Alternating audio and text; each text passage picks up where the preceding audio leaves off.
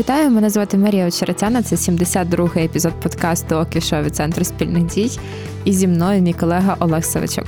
Привіт, Марія. Мене не мало бути конкретно під час запису цього подкасту, але пан Назар захворів на коронавірус. Сам я проводив вакцинацію теж проти коронавірусу останні два дні лежав. Але я подумав, що я пообіцяв, і мені таки прийшлося сьогодні прийти. Маленький вступ про те, як Олег не хоче тут бути. Е, ні, Я з великим задоволенням прийшов поспілкуватися з тобою, поспілкуватися на цікаві теми. Дуже цікавий у нас буде випуск, такий дуже оборонний, тому що ми обговоримо три рішення влади, які стосуються оборони нашої держави. А також в рубриці Соромлюсь спитати згадаємо про останні скандали з деякими народними обранцями. І я не посоромлюся спитати Олега, чому, попри всі ці історії, він продовжує підтримувати ідею парламентаризму. Якщо вам теж дуже цікаво, то дослухайте до кінця. Отже, поїхали. І спершу ми говоримо про указ президента Володимира Зеленського про першочергові заходи зміцнення обороноздатності держави. Він в чергове нарізає задачі уряду. Олеже, що саме він доручає зробити уряду? По-перше, він доручає забезпечити належне фінансування на сектор безпеки і оборони на наступні е, три роки, підготувати серію законопроєктів, зокрема стосовно збільшення винагороди військовослужбовців вже на цей рік, збільшення чисельності збройних сил на 100 тисяч людей, запровадити е, модель інтенсивної системної підготовки військовослужбовців на заміну до призову, і відповідно припинити призов з січня 2024 року. Ну і також купу купу завдань нарізає для Міністерства оборони. А про призов це взагалі ок чи не дуже? Бо якось так е, ну, звучить воно не дуже добре в контексті того, що всі новини в нас зараз про те, що хтось може напасти, і тут пішла риторика про скасування призову. Ну тут питання, в якій формі це подавали. Як правило, питання призову дуже маніпулятивне, тому що ми все ж таки країна, яка знаходиться фактично в е, статусі війни. У нас окупована значна частина території. Країна, яка окупувала наші території, неприховано готується до агресії. Відповідно, за цих умов відмовлятися від будь-якого призову це е, трошки абсурдно. З іншої сторони, пізніше я читав повідомлення міністра оборони Олексія Резнікова. Він казав, що е, та система призову, яка зараз існує, вона дещо абсурдна, тому що тебе забирають на рік часу.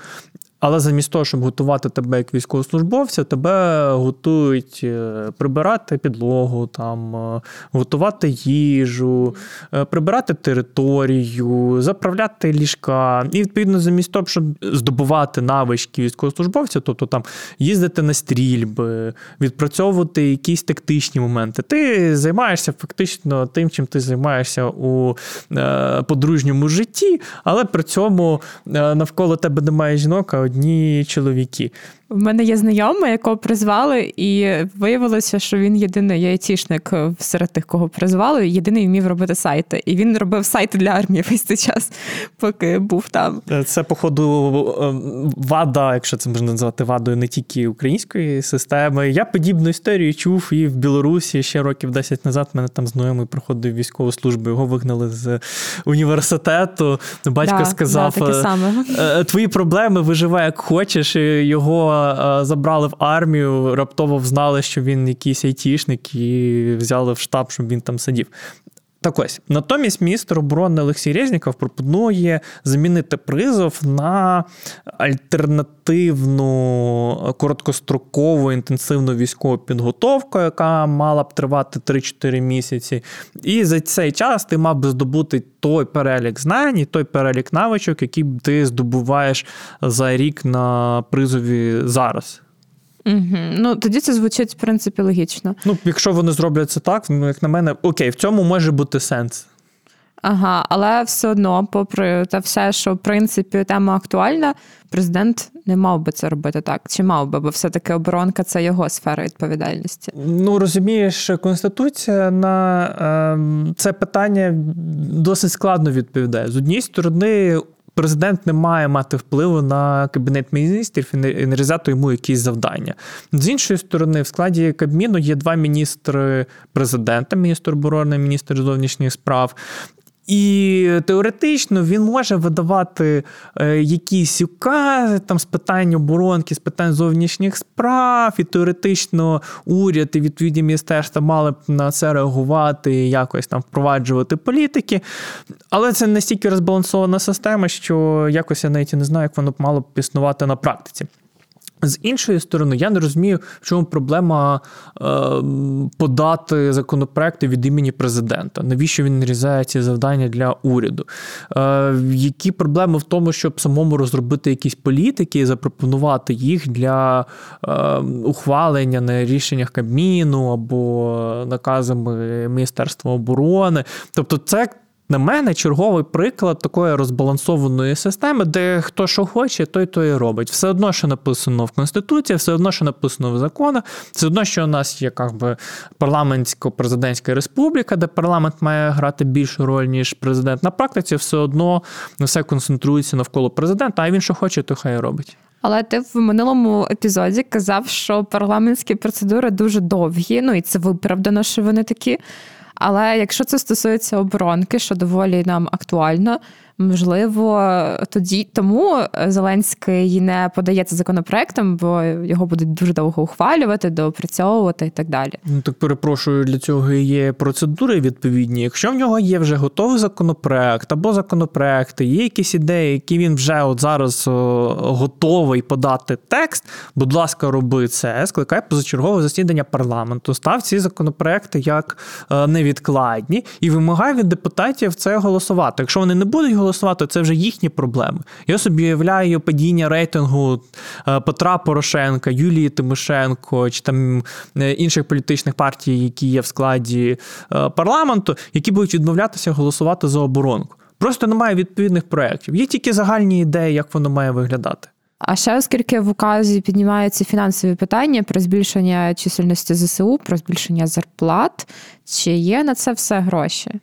Теж дуже гарне питання. По-перше, президент пропонує збільшити винагороду для військовослужбовців вже з цього року, і це якась діч, тому що бюджет ухвалили півтора місяці тому, і на початку бюджетного року вносити якісь зміни, які не прораховані міністерством фінансів, які не були передбачені в е, бюджеті на цей рік. Ну це якось дуже дивно. Ну, це Тобто, це те саме, що з зарплатами лікарів, з зарплатами поліці... поліцейських і всім іншим. Ну так, тільки на жаль, е, антиковідного фонду не вистачить на виплату зарплат всім, і треба буде все ж таки десь забрати, десь збільшити, тому що гроші ні звідки не беруться. Тобто вони не виникають з якогось вакууму, вони мають десь з'явитися. І це стосується всіх цих ініціатив про збільшення зарплат е, окремим категоріям працівників. Це ж саме стосується і збільшення збройних сил на 100 тисяч осіб. Для цього теж необхідні гроші. Необхідні гроші на їхнє отримання, е, постачання, озброєння. Україна вже витрачає близько 5% ВВП на сектор безпеки та оборони. І я Це багато чи мало? Це дуже багато. Ну, звичайно, у відсотковому співвідношенні це значно менше. Це не знаю, в сотні, в тисячі разів менше, ніж витрачає там Росія, ніж витрачає е, США. Тобто це не до порівняння. Але по нашим власним фінансовим можливостям це дуже значні суми. Тобто ми закрили все, що було суперкритичне, і те, що лишилося, той максимум, який ми можемо, в принципі, раціонально витрачати. Ну, питання, чи це максимум, це напевно краще питати в когось із міністерства фінансів, що вони можуть сказати на цю тему. Але коли 5% ВВП йде на сектор безпеки в такій країні, як Україна, то це ну, значні цифри для нас. Окей, тоді ми переходимо до наступного проекту закону, який теж стосується оборони, про спрямування коштів військового збору на потреби оборони. Зразу питання: а як так сталося, що кошти з військового збору не йдуть на потреби оборони? Вони частково йдуть, але тут треба напевно пояснити, як в принципі працює податкова система. У нас є цільові податки, збори, є скажімо так, загальні, цільові йдуть на якусь конкретну мету. Наприклад, е, коли ви купуєте літр бензину, частина з коштів, які ви платите, йдуть е, і мають цільове призначення на будівництво і розвиток мережі автомобільних доріг. Ну, прямо закладено в саму вартість бензину. Теоретично, як я собі уявляю, це мало бути і у військового збору. Тобто, це податок, який е, збирається з всієї винагороди, зі всіх доходів. Тобто, умовно, ви отримали заробітну плату, півтора відсотки сплатили, е, вклали гроші в банк там, скажімо, на депозит. Коли ви знімаєте депозит, півтора відсотки з того доходу, який ви отримали, це військовий збір. Ну і абсолютно аналогічно підприємство. Займаєтесь підприємством, отримали дохід, півтора відсотки це військовий збір. Ці кошти акумулювалися в державному казначействі в загальному пулі. Тобто там всі податки збираються, які не мають цільового призначення в держказначейство, і вони потім витрачають ці кошти залежно від того, що прописали в державному бюджеті. Там прописали, що кошти мають йти на медицину, ну, значить, вони йдуть на медицину. Ну і якщо вистачає коштів, то все прекрасно. Не вистачає, то треба думати, які пріоритетні напрямки. І я так розумію, що військового збору немає цього цільового визначення. Вони йшли в загальний котел всіх цих коштів, що, як на мене, абсурдно. Ну, це нелогічно. Е, Ну, я б сказав би, що це лицемірно, тому що військовий збір вводили в 2014 році на фоні агресії Росії проти України для того, щоб, е, начебто, збільшити фінансову здатність, фінансову спроможність Збройних сил України для протидії агресії. І я насправді завжди думав, що військовий збір має цільове призначення, що він йде на забезпечення. А тут Назар сил. написав це в дайджесті і виявилось, що ні.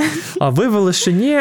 Ну, принаймні, цей законопроект зареєстрували депутати з е, голосу з міжфракційного об'єднання е, справедливість. І вони вказують на те, що за цей рік 30 е, мільярдів гривень мало бути зібрано за рахунок е, військового збору, і вони мали бути направлені збройні сили, але з них лише 10% направлені збройні сили, а все інше направлене в загальний котел. Так само я подивився, скільки коштів зібрали за 8 років існування цього збору, фактично 130 мільярдів е, гривень. Це е, досить значні кошти. І якщо воно не спрямовувалось на Збройні сили, а спрямовувалося загальний цей котел, ну це ну як це можна назвати, як не лицемірством. Да, я пам'ятаю, як е, мої батьки, зокрема, почали сплачувати цей військовий збір, і справді була оця риторика, що це все на потреби армії. І да, неприємно таке дізнатися. Але виходить, що тоді цей законопроєкт усуває таку ваду скажімо так, пропонує один із шляхів її вирішення, але породжує так же само і нові. Просто Е, внести зміни, вказати, що військовий збір це цільовий податок. Ну, ви, звичайно, можете, але тоді питання до того, що в бюджеті вже закладені ці кошти, і вони йдуть там на медицину, на правоохоронну систему, на суди і так далі. Е, якщо ж ви забираєте ці кошти і направляєте їх суто на Збройні сили, то тоді перераховуйте бюджет. Просто реєстрація законопроекту і підняття питання це добре, але це не ґрунтовне вирішення питання. А взагалі, якщо все-таки спрямують ці кошти окремо і саме на потреби армії оборони, то чи це автоматично означає, що вони будуть раціонально витрачені, прозоро і так далі? Ну, зрозуміло, що автоматично це не означає, тобто все одно лишаються ці ось ризики корупції, питання того, хто буде контролювати, на що йдуть ці кошти, хто їх витрачає, яка ефективність. Тому що ти ж не будеш через Прозоро те ж саме оголошувати тендер на будівництво танків там чи на виробництво патронів. Тобто це такі приховані тендери, які теоретично насправді теж можуть містити корупційну складову. А хто слідкує за тим, її не було? Хто відповідає за це. Для цього існують е, відповідні органи, наприклад, е, НАЗК або теж саме ДБР, які проводять слідство. Прокуратура може слідкувати за тим, чи цільово чи не цільово використовуються кошти. Ну, вже на крайній випадок є міністр оборони, є комітет Верховної Ради з питань оборонки, які так само може слідкувати, отримувати інформацію, навіть е, має доступ до таємної інформації і слідкувати за тим, наскільки ефективно використовуються ці кошти. Будемо переходити до ще одної теми про ратифікацію угоди з Великою Британією. Депутати ухвалили законопроєкт, вже ратифікували. Отже, Велика Британія допомагає нам. Питання: навіщо це їй треба? І що вона взагалі має зробити для нас? Ну, відповідно до умов цієї угоди, ем, Україні надається 1,7 е, мільярда фунтів стерлінгів у вигляді кредитних коштів, і ці кошти мають е, ем, піти на обслуговування кораблів військових, спільне будівництво ракетних катерів, будівництво спільне фрегата, там консультації, доставку встановлення системи озброєння на існуючі кораблі тощо тощо.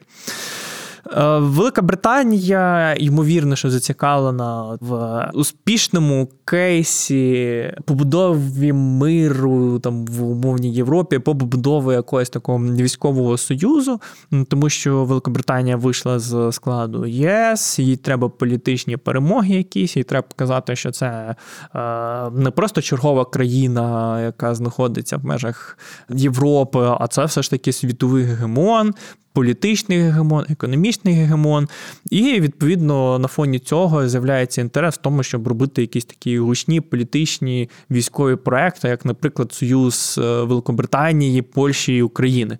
Ідея цікава для нас навіть е, вигідна, я б сказав. Але ну, є певні питання до того, наскільки ефективно нам отримувати кошти на на розвиток саме військово-морських сил, а не, наприклад, авіації бо ми це не зможемо якось задіяти. Просто у нас є обмежений вихід е, в море. У нас е, Азовське море фактично перекрите. Військові кораблі туди точно не попадуть, якщо попадуть, то не вийдуть звідти. ФСБ Росії, так само як військово-морські сили Росії, моніторять е, територію мосту вночі і вдень. Відповідно, просто так проїхати туди буде неможливо. Вже є дуже великі проблеми з тим, щоб вести торгівлю з того ж самого Маріуполя, тому що просто не пускають кораблі через е, міст. Е, з іншої сторони, у нас є вихід в Чорне море. Це фактично та складова української безпеки, яка розвивається, куди вкладається купу коштів. Ти, напевно, навіть можеш пам'ятати ось ось новини про те, що нам е, Сполучені Штати Америки допомагають і катери е, поставляли. Ну, розвиток конкретно е, військово-морських сил в даному регіоні є е, непоганою ідеєю, тому що е, це нарощування принаймні чогось. З іншої сторони, знову ж таки, я б цілеспрямованіше вкладав кошти в протиповітряну оборону і, в принципі, розвиток саме авіації, тому що саме в цьому плані ми дуже сильно програємо. Пане Борисе Джонсоне, будь ласка, послухайте наш подкаст і дайте гроші, що на це. Або переспрямуйте ті кошти, тому що е, мені здається, що таке от накопичення і вкладання коштів в військово-морські сили України це намагання е, протистояти російським військово-морським силам в цьому регіоні, і відповідно намагання якось зменшити їхній вплив, їхній ефект в Чорноморському регіоні, тому що зараз є два гегемони є Туреччина за рахунок е, Босфору, є Росія за рахунок свого флоту. Ну і вони собі там правлять між собою, жучаться теж час від часу. Якщо ж Україна буде мати свій флот, принаймні в тому вигляді, в якому нам його пропонують, це означає, що Україна буде десь на рівні з Росією по силі е, свого флоту, конкретно в Чорноморському регіоні. І відповідно вже буде трошки складніше е, Росії на нас впливати в цьому плані. Але повернуся до тої тези, яку я вже два рази повторював, яка різниця, який в тебе флот, якщо тебе потоплять просто винищувачі. Але тоді таке питання: ну ймовірно, ведуться якісь переговори. Британія каже, що ми хочемо вам дати отакі-то гроші або такі-то речі. І в нас же є люди, які розбираються, які там знають тактики, стратегії. Вони не можуть сказати, що нам на це не треба, дайте краще на оце, якщо ви хочете допомогти. Чи вони такі типу дають, і слава Богу. Я думаю, що е, швидше за все кажуть е, тим нашим партнерам, Сполученим Штатам е, і Великобританії, що мовляв, може краще там танків пару штучок нам перекиньте, або пару F-16 там з підготовленими спеціалістами. Ми будемо не проти. Може, може, дайте нам чуть-чуть. А відповідь іде, ні, чуваки, слухайте, або флот, або нічого, вибирайте. І, до речі, цього тижня прем'єр Британії Борис Джонсон відвідав Україну. І давайте послухаємо, як він розказав, нагадав, що Британія дуже давно підтримує Україну. Народ України і цілий світ мають оцінювати Сполучене Королівство і інші країни за нашою відповіддю на навислу загрозу. Починаючи з 15 року, Сполучене Королівство забезпечило вишкіл понад 22 е, тисяч українських військових та надало е, нелетальної військової техніки оснащення на 2,2 мільярди фунтів. Два тижні тому ми надіслали до України легкі протитанкові ракети, ракетні системи для подальшого зміцнення обороноздатності е, України. І сьогодні я оголосив про додаткові 88 мільйонів фунтів британського фінансування на підтримку системи належного врядування і енергетичної незалежності України. Тільки не забувайте про те, що це все ж таки кредит, це не є кошти, які даються просто так, мовляв, бріть 1,7 мільярда е, євро чи фунтів, робіть з ними, що хочете, ваші проблеми. Це кошти, які треба буде повертати, і відповідно їх треба розумно вкласти. Перше, друге, це ж е, якщо ці кошти йдуть саме на Воєнко це не є прибуткова складова бюджету. Ну хіба що якщо це буде вклад в військову промисловість, відповідно, це в заводи, виробництво танків, виробництво озброєння, тоді теоретично воно може відбитися. Але якщо це буде вкладатися суто в кораблі, в спільне будівництво восьми ракетних катерів, то як на мене, це більше така ідея, що. Англія, Великобританія вкладає гроші е, в нас, щоб ми потім з цих самих коштів платили Великобританії за те, щоб вона виробляла нам катери. Все так просто ну, виявляється. Ну, Тут е, є свої підводні камені, а потім ті гроші ще треба буде напевно повернути. А повертати такі кошти ну, це довго і дорого. Ну і нам і так багато коштів треба повертати. Будьмо відверті. Переходимо тепер до рубрики Соромлюсь питати. Згадуємо про кількох депутатів від Слуги народу і скандали, які з ними пов'язані. Зокрема, про Сергія Кузьміних, якого оголосили в розшук, його підозрюють в отриманні хабаря. Інший це вже колишній слуга народу, як я розумію, його вже виключили з партії Олександр Трухін. Він він ще в фракції знаходиться. Тобто він досі слуга народу. Ну, то партія фракція то різні речі. Добре. Пробачте, не я аналітик на нашому подкасті. Він уже вдруге за рік з'являється в інформаційному полі. В серпні спочатку з'явилася інформація про те, що він нібито скоїв ДТП, а потім поширили відео, де він обіцяє хабар поліцейському і і, і так далі. І, і так намагається далі. втекти в ліс Тому і, пішли і позвонити міністру внутрішніх справ. Так, і також я не можу не згадати Миколу Тищенка, який озвучує якісь дуже дивні речі, і я навіть пропоную їх послухати, щоб так оживити наш подкаст наприкінці. Ви всі розумно, що і ми всі це розуміємо. Да, ми всі розумно ставимось до події. І ви, дівчинка, яка посміхається сьогодні під час війни, народний депутат, Пане Миколо, яка під, посміхається. Тому зараз дам слово з процедури. Кияни не згодні, щоб іми хтось керував. Кияни сьогодні мають бажання жити в столиці, яка є прикладом. Щоб сьогодні ми бачили відповіді, чули, що до тих, які сьогодні чомусь в Києві є, в нас стовпчики, які сьогодні не дають можливість паркуватися киянам. Ви руйнуєте бізнес сьогодні. Ось які наполегливі проблеми сьогодні треба вирішувати. Олеже, до тебе питання як до людини, яка в кожному подкасті чи майже в кожному говорить, що парламент це класно, що має бути парламентаризм.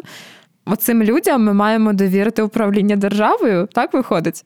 Ну, дивись, по-перше, в нормальних країнах я не говорю там про парламентські республіки, про президентські чи про будь-які партії не мають виникати суто під вибори і бути виборчими проектами. Тобто та історія про те, що партія Слуга народу як повноцінний суб'єкт виборчого процесу з'явилася напередодні виборів, а її виборчі списки е, кандидатів формувалися взагалі шляхом обдзвону знайомих е, і питанням, що стилі а не хочеш е, список, бо у нас людей не вистачає. Такого не може бути. От саме таких от процедур партії, це все ж таки дуже тривалі, важкі проекти, які потребують величезної кількості зусиль, величезної кількості коштів і залучених людей. Вони довго тривалі, вони не виникають просто так.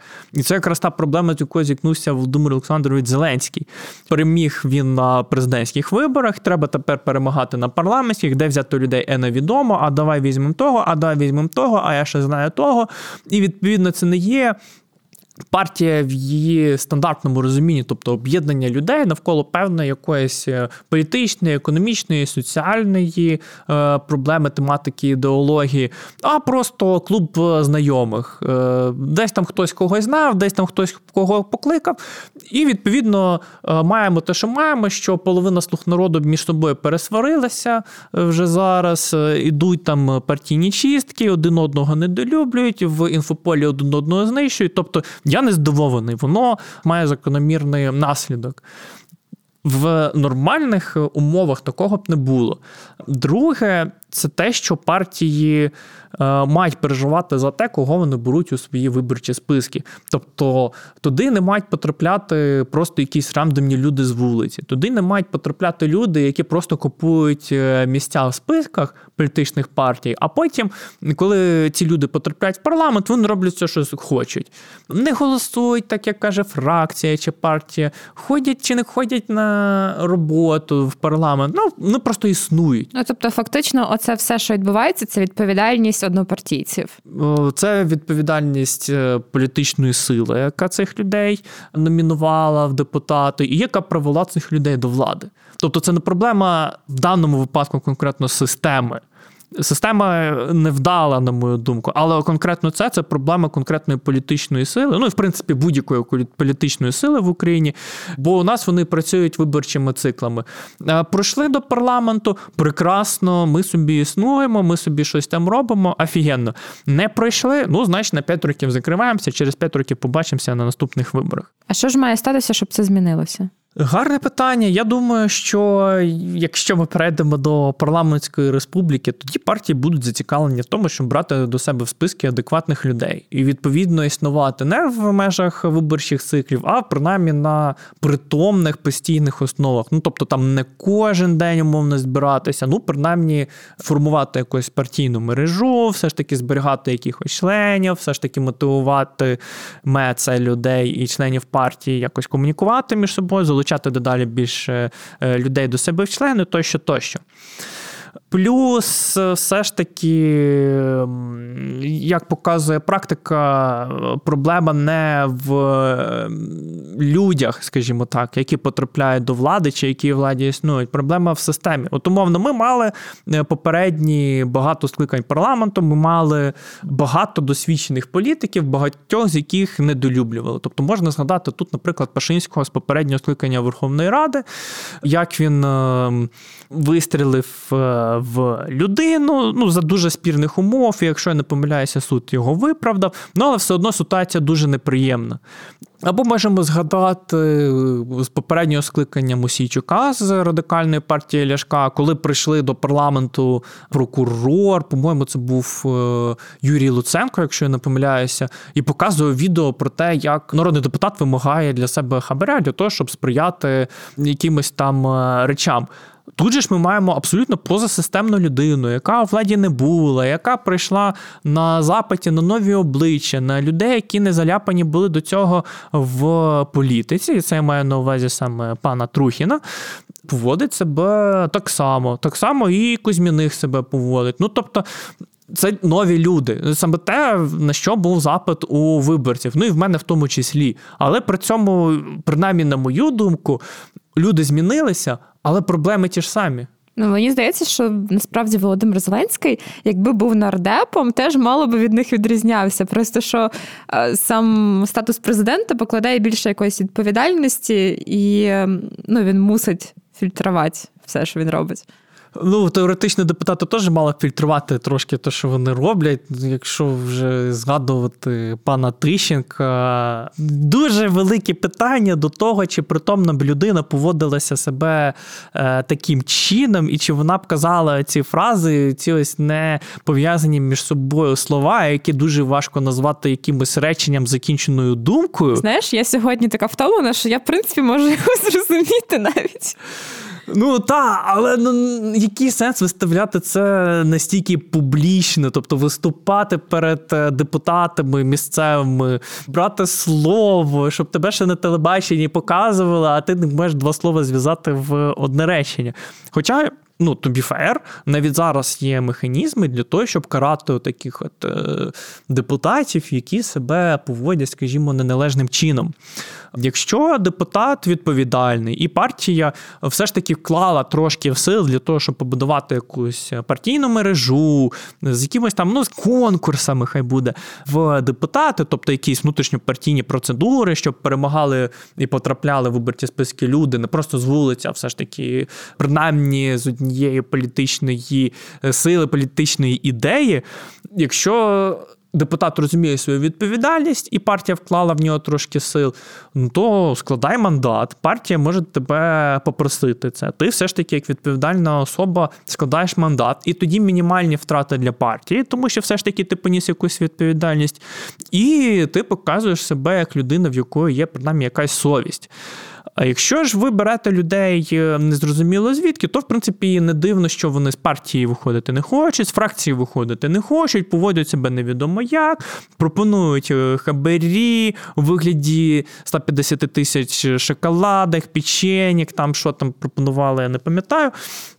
Плюс не треба забувати, що навіть той же самий е, пан Трухін далеко не остання людина в парламенті. Він заступник голови бюджетного комітету. Він якраз є та людина, яка збирає кошти на потреби владі. Ну тобто дивиться, скільки коштів є, і відповідно розподіляє їх на ті напрямки, які є пріоритетними для влади, або на купівлю в лапках купівлі, тому що це не має кінцевого рішення суду. На купівлю купівлю конкретних якихось е, округів для того, щоб отримати пару зайвих голосів у мажоритарників. Чи правильно я розумію, що при тій системі, яка є зараз, є умовний президент, який так виграв на виборах, такий, типу, о, я зараз популярний, збираємо бистренько політсилу під моє ім'я і всіх пропихуємо. А тоді, коли не буде президента, то можливості такої не буде, і тоді буде стимул для такого адекватного партійного будівництва. Ну, давай почнемо з першого питання. Принаймні, за останні багато е, виборчих циклів якраз все відбувається так, як ти кажеш. Можемо ще навіть е, почати з часів е, Леоніда Кучми, рік так, 2002, коли до складу парламенту прийшла партія, яка, по-моєму, блок, це був виборчий блок, який був підтриманий з боку Леоніда Кучми, називався він за єдину Україну. По пропорційці він збирав не так багато, по мажоритарці він не збирав більше, і ще в його склад війшли самовисуванці. Таким чином сформувалася фракція 175 людей, і які були популярними, і які були лояльними до президента. 2006-2007 роки фракція, партія Наша Україна, потім наша Україна, Народна самооборона, які так само формували уряд, входили в склад більшості, потім прийшли в опозицію. 2012 рік партія регіонів, імена партія Віктора Януковича. 2014 рік блок Петра Порошенка, зрозуміло, чия партія. 2019 рік Слуга народу, партія президента Володимира Зеленського. Тобто, це всі партії, які пов'язані конкретно з президентами. Вони не просто були в складі парламенту, вони формували уряд, вони формували більшість. Відповідно, президент завжди у нас мав вплив на формування більшості і формування уряду, тобто трошки вилазив за межі своїх повноважень. А стосовно другого, навіть якщо президент лишиться як посада, проблема буде в тому, хто буде визначати порядок денний, хто буде перший хлопець на селі в парламентській республіці. Це прем'єр. При цьому прем'єр несе відповідальність за свої дії. Якщо прем'єр не виконує своїх повноважень, не задовольняє більшість народних депутатів, має низький рейтинг довіри серед населення, його можна за це покарати політично, його можна позбавити посади. Ну, відповідно, звільнити з складу уряду. З президентом складніше. Президента неможливо звільнити. Тобто, ви призначаєте його за результатами виборів, і 5 років він може робити все, що хоче. Йому абсолютно все одно на все. Ну і імпічмент це щось таке супер малоймовірне. Ну в тому вигляді, в якому воно існує, його застосувати просто неможливо. Ну тобто, це не знаю, там президент має вийти, застрелити людину, щоб це ще хтось зазняв. При цьому, що президент був п'яний, його ніхто не зупиняв. Ну тобто, щось настільки ага. кричуще, та й то процедура настільки ускладнена відповідно до конституції, що не факт, що на це буде навіть голоси. Що поки це зроблять, вже мене його термін. Ну, вже після терміну, кому він треба, так то правильно. Ну, так. А в плані парламентської республіки кожен буде переживати, мав би переживати принаймні за свою посаду, за те, як він виглядає в очах виборця, за те, чи виконує він обіцянки, чи ні. Тому що якщо ти втрачаєш мандат в парламенті. Ну, це вже дуже серйозне покарання для твоєї політичної сили, тому що вона не дорахується голосів. Відповідно, партії будуть переживати і мали б переживати за те, як вони виглядають в очах виборців. Відповідно, будуть мінімізовувати корупційні якісь схеми, корупційні скандали, е, будуть зменшувати кількість лівих людей в партіях і формувати більш-менш притомні партійні інститути. Так само і уряд мав би переживати за свій авторитет, за те, чим він займається, за впроваджені е, реформи. Якщо ви не будете виконувати своїх обіцянок, вас просто попросять на вихід. І відповідно новий уряд. Нема нового уряду, перевибори. Окей, Олеже, ти мене переконав. Я думаю, що слухачів теж, але якщо ні, то ви можете ставити свої запитання і свої позиції залишати в коментарях, і ми попросимо Олега на них відповісти.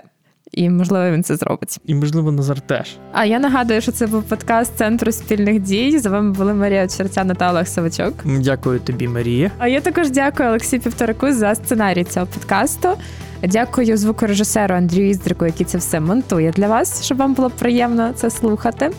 І наразі нас можна слухати на українській правді на подкасти НВ на громадському радіо на частоті 99,4 FM ем у Києві, а також на відомих вам платформах Apple Podcast, Google Podcast, SoundCloud і Spotify. І не забувайте писати свої коментарі, бо нам дуже важлива ваша думка.